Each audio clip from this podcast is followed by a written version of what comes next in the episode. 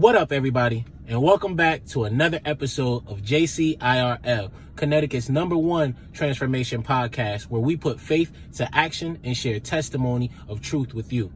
My name is Amir, and I am your host for today. I hope you all are being safe. First and foremost, social distancing, I feel, is ingenious. You know what I mean? Just keep your distance from other people. That way, you keep the germs off of other people and other people keep their germs off of you. I hope you're also wearing your face mask. Uh, ordered me a few off Amazon. You know, I see a lot of people out here with the Louis Vuitton and the Gucci mask. Listen, guys, I understand we all, black people, we always gotta spice something up. You know what I mean? We gotta have some type of style with our with our stuff. I get it, but first and foremost, just make sure that they have filters on them and that they're actually serving a purpose, not just looking good. Make sure you guys are wearing your gloves and uh, just sanitizing. You know, I mean, sanitizer is gold nowadays. So if you get your hands on it, please make sure you're using it, uh, just not storing it up. Uh, yeah, just also just social distance, guys. Uh, this is another episode out of the Revelation saga I have started since I felt it was I felt it upon myself, excuse me. Okay, we back. Uh to be just to become uh well versed on revelations because I believe that we are living in the end of days. And if you look around, you know, a lot of changes is going on and I just wanted to read it for myself to be approved, uh, which I encourage all of you to do. Just read, pick up the Bible, read it for yourself and know truth for yourself. So I and I read and I have this podcast just so I can share with you guys so you guys can be better prepared for the changes to come. Because before we didn't know corona was going to hit us like this a couple months ago. And now we're living in corona. And now moving forward we're going to have to learn to live with corona. I see in uh, oklahoma they've opened up their mall uh, which not all the stores are open, but I believe it was about 45 stores. I shared it on my Facebook page, the link. But just briefly, they've opened up the stores and they're practicing social distancing and they're just they're projecting you know what everybody does with their numbers. They project on what this looks like for the rest of the country you know shopping side by side with people keeping six foot distance. What is that? Is that realistic? You know what i mean? Is is that is that going to protect us from the second wave of the coronavirus? Is what is being predicted in the news nowadays. Uh, just thought I'd give you guys an update that you know they're trying to get things back to order. The power that be, they're trying to get things back to normal, and that could be scary for a lot of us, uh, especially our elderly. Uh, just a lot of transference, a lot of shoulder rubbing. You know, there's a lot of people in the world. You know, I mean, we're, we're gonna come in contact with each other. Just just believe it's hyper and critical important that we maintain some type of safety uh, measures like hand washing of course. And you know let's not sneeze on each other or, or you know the spitting. Just be careful uh, about our bio you know our biological outputs that we're doing in the world.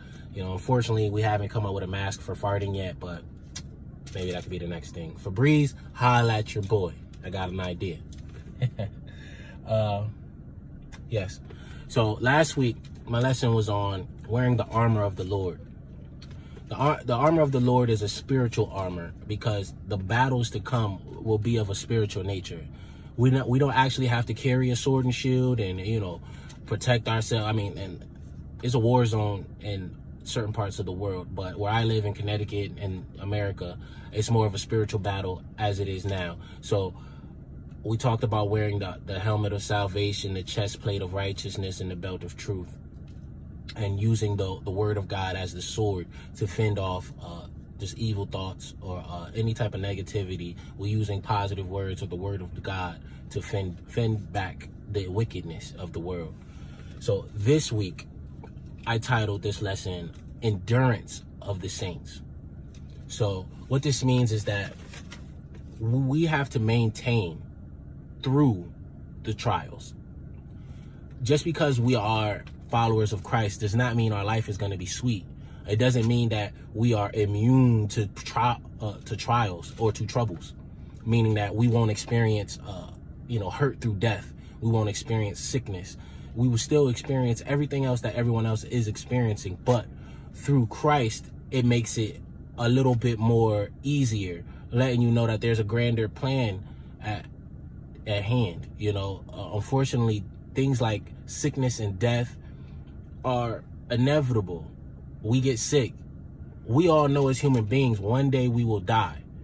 It does hurt when people close to us are are you know going through things. It could be us going through the sickness, or it could be you know our, our brothers, sisters, mothers, and fathers who die, and it hurts. But it's important that we endure through the hurt and remember God's promise, and we hold fast to what we're supposed to do, even through the trial. Because as I read this text, I realize there's been many saints who've who've been going through trials, not just Paul, who's writing these the last books of the Bible. There's been many saints who've been thrown into prison just for speaking the word of God. There's been many saints who've been beheaded. There's still people being beheaded over in Africa and, and certain countries. They're beheading people just for speaking the word of God. You have to understand because you chose the, to live a, a life of righteousness, you will be persecuted constantly. It's not, it's a war. And just because you win one battle, the war isn't over. Because it is a war, there are many battles. And because of this, we must endure each battle that comes until the end of the war, which will be the coming of salvation, the come of the new Jerusalem when heaven comes to earth, which happens at the end of Revelations. So, endurance of the saints. Uh, I'm going to give you some scripture because I've been talking for a while. give you some of the meat uh, and potatoes or where, where I'm getting this information from out of the text. Everything I say is from this text. If you have any questions, again, uh, I forgot to say this on any previous uh, video I post. If you have any questions, concerns, or you want to know more about a particular subject, please leave a, a, note in the comment section. I will answer them promptly. It comes right to my phone. I'll, I'll jump on as soon as I can. So please, if you have any questions or concerns, leave a comment in the comment section. All right. So we're going to go to Revelations 20, verse 4, where it says, uh, Paul's having a vision of Revelations, if people don't know. He has He's having a vision from the angel of the Lord, and he wrote this.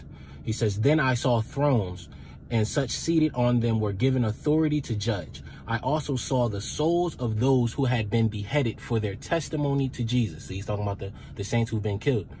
And for the word of God. They had not worshipped the beast nor its image or received its mark on their foreheads or their hands. They came to life and reigned with Christ for a thousand years. So this is a promise. Anything written in this book is a promise and guarantee. This is our this is the foundation of our Christian faith. So it's saying here, at the end of times, the saints who lost their lives, lost their lives. They got their head cut off. It said the ones that were beheaded right here. That's what the word, that's what it's saying. For their testimony to Jesus and the word of God.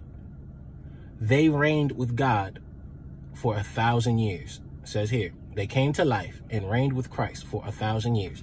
Now, during, during this thousand years, Satan is locked up in, in, in the pit. They, he's locked up for a thousand years during this point. But this is important where I want to highlight that.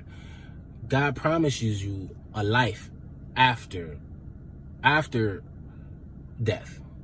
This is what we saints believe, what we Christians believe in. I don't I don't really consider myself a saint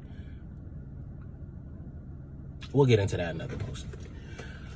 But he's talking, he's calling for endurance because we will lose our lives praising the word of God because I'll praise the word of God till I die. So it's going to be on my lips. And then even after that, he promises you a throne. He promises you authority over the earth. He promises you uh, the ability to live in peace on this on this earth when the end comes. Let's continue on. We do not understand a lot of God ways, but it is important that we hold strong to the word of what he says, regardless of our feelings. I had a post about faith over feelings because our feelings change, perspectives change over the slightest of things. But the truth does not change. It is solid, it is sound, and it will be it lasts forever. Which brings me to my closing scripture, which is Revelations 22, verse 12. See, I am coming. This is the actual words of God. My reward is with me to repay according to everyone's work. I am the Alpha and the Omega, the first and the last, the beginning and the end. May God add a blessing to his already blessed word because these words are true. In a world full of lies, this book is true. And Satan is here to devour us, the children of God, trying to turn us against him for the coming war. And those who do not hold sound to this word, who are not, their names are not written into the book of life, they will be swayed. And they will be fighting on behalf of Satan, and they will lose and be thrown into the pit, such as it says in the text. So I just call you to endure, to, to remain faithful to God through whatever trial. If you are alive, you are alive for a purpose. Death comes for us all. These are things we must be content with. This is just the main thing we should be content with. We shouldn't be sad that we lose our brothers and sisters, but rejoice in them for the lives that they've lived. And when I die, I don't want anyone to be sad for me. I want my words to live on, and I want God to look back and look at me and smile and say that I tried to illuminate your mind on the word. I tried to encourage you to read the word. And I want to, you know, God is going to pay me for my my works. I'd rather be receive a gift from God than anywhere else. And if that means I suffer on this earth for a time, so be it. Again, this is an episode of JCIRL. I hope something was said here to help you to encourage you to read your Bible and just to help you through your situation, to let you un- know that God's word is true, not mine. Pick up the book and read it for yourself. Whatever scriptures you find comfort in, use them daily or as often as you need. God loves you. I love you. And I'll send you away in peace.